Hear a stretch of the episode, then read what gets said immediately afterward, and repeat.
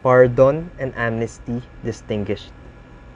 A pardon has been defined as an act of grace which exempts the individual on whom it is bestowed from the punishment which the law inflicts for the crime he has committed.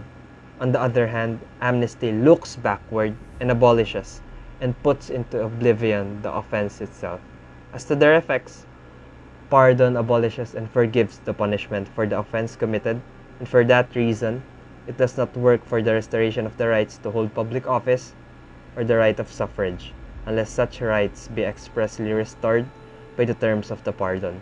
Meanwhile, a grant of amnesty overlooks and obliterates the offense with which the individual is charged, and that the person released by such amnesty stands before the law as though he has committed no offense.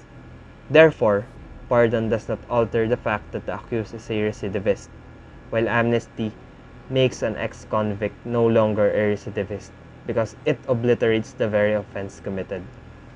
In relation to the president who grants these acts, pardon is a private act and must be pleaded and proved by the person pardoned, while amnesty, being a proclamation of the chief executive or a sovereign act, as to their extent, pardon includes any crimes and is exercised individually by the president and amnesty is considered to be a blanket pardon to classes of persons or communities who may be guilty of political offense. As to when they may be executed, pardon is exercised when the person is already convicted, and amnesty may be exercised even before trial had begun.